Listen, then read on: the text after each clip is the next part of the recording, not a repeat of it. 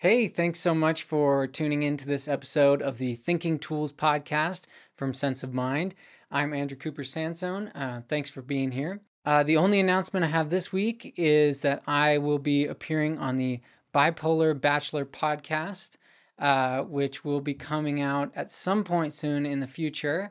And uh, we've got some really cool stuff in the canon for you coming pretty soon. Other than that, I can't say too much about what's going on, but uh, just really excited about it and excited that you're here. Now, um, as always on this podcast, we are going to have a fact about the human brain, a tip, a happiness or productivity tip. Um, we'll also have a book recommendation, and uh, the whole episode will really uh, center on that book, kind of as always. In this case, it's this book, um, A History of the Human Brain by Bret Stetka. And uh, this is just a, a really cool book, a beautiful cover too. So we'll be talking more about that pretty soon here. Um, and then, in addition to the fact, the tip, and the uh, book recommendation, we'll have a quote from that book as well as a um, kind of my thoughts um, about life, culture, current events as it relates to some idea from the book. So we'll get to all that in just a minute. Now, the only thing I want to say before we get into this is um, if you are listening to this and you want to get a full video version of the podcast, go to senseofmindshow.com slash newsletter and sign up for the free newsletter. Every week, I'll send you the full video version of the podcast directly to your email inbox, as well as the, the most recent video um, that's publicly available on the YouTube channel. So um, if you're interested in that, go to senseofmindshow.com slash newsletter. Also, be sure to uh, give this podcast a five star rating wherever you listen to it, or if you're on YouTube, make sure to like and subscribe. Now, without further ado, let's get to today's fact, part one of the podcast, um, and that is about the evolution of mental illness and an interesting hypothesis about that.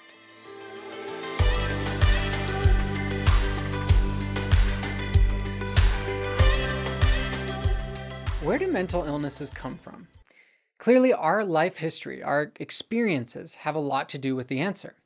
But many of us know that our genetics also are partly responsible, as mental illnesses tend to run in families to some extent, and studies in behavioral genetics confirm that the family resemblance is not merely due to a shared home or cultural environment, but due to our DNA as well. Now, the contribution of uh, environment and family life notwithstanding, the fact that our genes confer more or less risk of developing a mental illness like depression or schizophrenia, for example, raises a question. Why? I mean, shouldn't have natural selection have weeded them out? One prominent hypothesis about the evolutionary origins of mental illnesses says no. So, Instead, it may be that some of the genes that confer certain cognitive advantages to our species may also put us at a greater risk of certain mental illnesses. As the science writer and physician Bret Stetka writes in his 2021 book, A History of the Human Brain, quote, some psychiatric conditions might be pathologic exaggerations of beneficial traits. A little anxiety has clear evolutionary advantages, but a little too much is crippling. Another suggestive example is that of schizophrenia. Schizophrenia is a form of psychosis which means that the way the schizophrenic brain processes information leads the individual to lose touch with reality. Yet, Stetka notes that a 2015 study showed that some of the same genes that confer increased risk of schizophrenia are also important for prefrontal cortical function that drives sophisticated higher order thinking. According to an article in Healthline, a number of creative and successful celebrities have schizophrenia.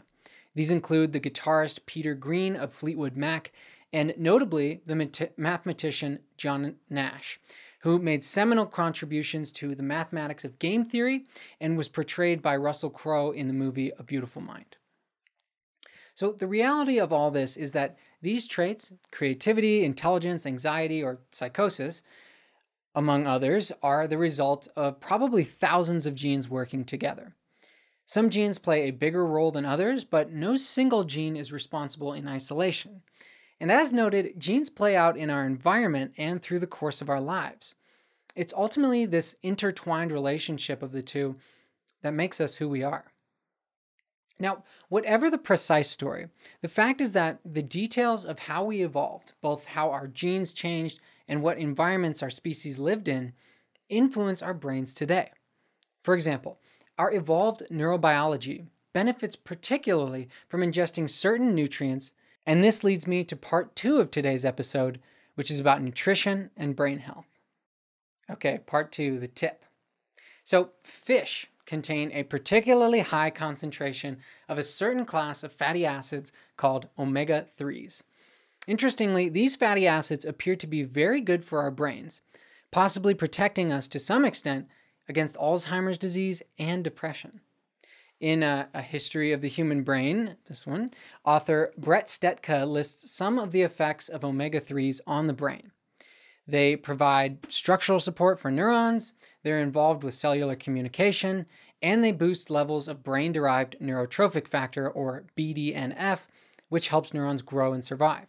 Now, while these particular brain health benefits alone are rather general, uh, studies have shown that taking in more omega 3s seems to provide a buffer against depression, and they may help with ADHD in children, may help them to focus.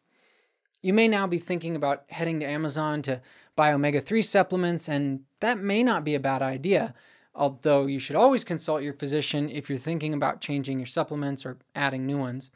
But as Stetka notes, uh, it's probably much better to get your omega 3s the old fashioned way by eating foods that contain them.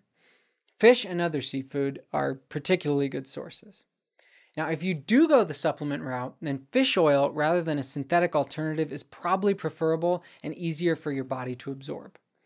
Now, that last point may hold true for other nutrients as well. In other words, getting them through the food you eat may allow your body to incorporate them into your tissues more easily and efficiently. Still, crafting such a diet can be difficult, so supplements are not always a bad idea, and a great resource that I list below is examine.com, which synthesizes the available clinic, clinical trials and other studies on all kinds of supplements and gives you the ability to evaluate the evidence for yourself. Also, I learned on a recent episode of neuroscientist Andrew Huberman's podcast, The Huberman Lab, that you should look for a stamp on the label of supplements that says GMP, which stands for Good Manufacturing Processes or Practices. And uh, that indicates that the product is likely to contain what it says and to not contain high levels of various toxins. Now, Bret Stetka, the author of this book, is a former physician and neuroscientist researcher, and now he's a science writer who focuses on neuroscience and evolution. So let's now turn to the third part of today's episode my review of his 2021 book, The History of the Human Brain From Sea Sponge to CRISPR How Our Brains Evolved. All right, so this is part three, the book. Now, one thing that I really appreciate about, about this book, uh, in addition to its beautiful cover, uh, is its brevity combined with the density of the information presented. So it manages to walk us through billions of years of evolution while explaining some of the fundamental principles of neuroscience along the way. Stetka begins by noting our close evolutionary relationship to the great apes uh, which are the chimpanzees, orangutans, bonobos, and gorillas, and that they are all very human like, especially when it comes to chimps and bonobos, the two most intelligent ape species. These are our closest living relatives in the animal kingdom, and our social lives seem to be reflected in theirs. Before moving on to how our bodies and brains evolved, Stetka gives a sketch of what is known about the origin of life, from chemistry to the origin of multicellularity, and the telling pseudosocial similarities between the cells of our bodies and those of bacterial colonies. He then describes how fossil evidence and genetics have converged to show the evolutionary trajectory of animal skeletons, from fish to reptiles to mammals to primates to hominids to Homo sapiens. Now, one obvious change in that sequence was that our species came to walk upright, um, and that allowed us to use our hands and to evolve increasingly sophisticated uses of them. Our brains, too, harbor certain classes of neurons that are only present in highly social and intelligent species, the von Economo neurons that are in the great apes, dolphins, and elephants. Social intelligence combined with our ability to cleverly exploit natural resources were major milestones in our evolution. Yet part of our sociality as a species manifests as tendencies towards violence. Debates exist as to whether civilization, moving from hunting and gathering to agriculture and eventually city life, has made us more violent or less violent. I personally side with arguments made by people like Steven Pinker that while trade offs do exist, civilization has been a boon to the safety of human beings. And that argument really originates with the philosopher Thomas Hobbes. In addition to that plausible role of civilization, also tempering our violent side is our proclivity for cooperation and compassion, which, like our violent tendencies, also supersedes that of any other animal. And this, too, is written in our DNA, at least to some extent. Language and the range of emotions, especially social emotions that tend to bond group members, are obvious contributors to who we are. Yet the emotions, as well as the building blocks of language, appear to be present in other species, especially the great apes. Our harnessing of fire helped facilitate our abilities to both eat a greater range of food, including meat and otherwise tough vegetables, with more ease, and to stay up later and strategize about the future well into the night. Fish and meat in general have been particularly important for brain evolution, as the density of nutrients and the particular fats most often found in animal tissues are important for brain health, as I mentioned earlier. Creativity and our ability to believe in stories, myths, and belief systems were largely cultural adaptations, but they surely have foundations and roots in our DNA. These developments allowed us to form civilizations, and our beliefs continue to hold our societies together today. Nobody knows what the future will bring as far as human evolution is concerned. As far as current evolutionary trends, it's hard to tell, and the jury is still out as to whether we, as an entire species, are actually evolving in any significant way. Yet, with the advent of precise tools for genetic engineering, like CRISPR Cas9, we may see human biology change in more or less subtle ways at the level of the individual gene. Still, the fact that many genes influence a single trait will make it hard to direct evolution, even if we think that's desirable, and that's not certain either. I recommend this book if you want a brief and accessible review of the evolution of humanity. It's not comprehensive, but it does touch on many of the debates, and it shows where there's consensus, and it brings the reader on an enjoyable tour of what we know about the natural history of the human brain. Now, this leads me to part four of this episode the quote from this book. On page 228 of A History of the Human Brain, Stetka writes that the evolution of the human brain isn't the story of a single influence or trait. It's an interwoven patchwork of selection and culture taking place over millions of years. Our diets, our creative pursuits, our friends, our tools, our fire. Now, I think this really gets at the theme of this book that there are so many explanatory threads when it comes to something as complex as how the human brain arose and came to be as it is today. Often, scientists and science communicators will try to single out one thing about us that differentiates humanity from the rest of the animal kingdom. But the plain reality is that, like all other species, what differentiates us from our evolutionary cousins is a suite of mental characteristics brain wiring, and other biological peculiarities that combine to define what it means to be human. We are not the only social species, nor the only communicative one, nor the only intelligent one, nor even are we the only species that uses tools or thinks about the future. But when you put all of those together in the right amounts and in the right way, and you combine that with the rest of our biology, you get a human being. Now, one rather disturbing aspect of ourselves that we share with other animals, as noted earlier, is violence. Moreover, our closest living cousins, the chimpanzees, have exhi- exhibited some of the same systematic violence and conquest that survives in some humans. And this leads me to part five of this podcast my thoughts. So, in the chapter on violence in A History of the Human Brain, Stetka describes one bone chilling finding of an anthropologist who studies chimpanzees named John Mitani.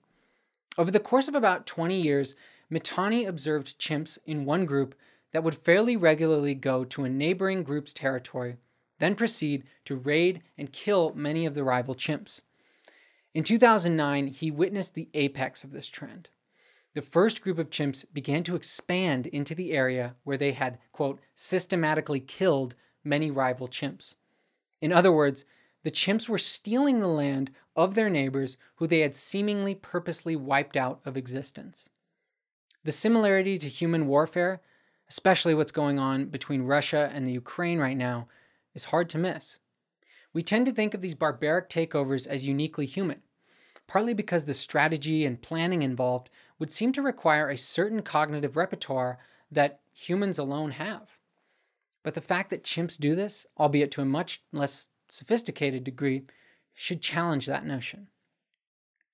Now, the reality is that chimps may be the only other species that does this kind of group violence. And while they are our closest evolutionary cousins, we are actually equally closely related to the much more peaceful bonobos. Perhaps then, while a proclivity for this group violence is in our genes, as it is likely for chimps as well, so too must our ability to not only restrain that impulse, but to foster our softer, more compassionate side as well. We can see from the decline of violence throughout history that we can indeed get better. We can become less violent, and we have. The fact that the Russian invasion of Ukraine is now so surprising and rare is one sign of that progress. However, I think that recognizing the darker side of human nature is helpful in curbing our unsavory tendencies toward violence. And is also a suggestion that even as the world gets more peaceful, it's important to guard our civilizations against those who would exploit our better angels and tear down the foundations of peace and prosperity. All this is to say that we should try to reduce violence, especially war. But we should remember that not all human groups will do this at once, and so we must remain vigilant and protective of the ground we've gained over the past several thousand years. Perhaps the deep roots of this dual nature is the most consequential and far reaching lesson about the evolution of the human brain. All right, well, that does it for today's episode. Um, thank you so much for listening. I'd love to hear what you have to say in the comments. Uh, so head over to YouTube or shoot me an email with what you think at um, senseofmindshow at gmail.com. Um, and again, I just want to remind you to uh, subscribe to the show on YouTube or subscribe to the podcast wherever you listen to it. Give it a like or a five star review if you think it deserves it. And um, also check out if you want the full video version and you don't want to miss anything new from Sense of Mind, make sure to go to senseofmindshow.com slash newsletter and sign up for free for the newsletter. Uh, I'll never spam you with ads and it's totally secure and totally free. So definitely check that out. And uh, yeah, thank you again for listening and for being here. Um, as always, this show, this channel is brought to you by the Diamond Mind Foundation, and this episode was written and produced by me, Andrew Cooper Sansone. Thank you so much for watching. I'll catch you next time.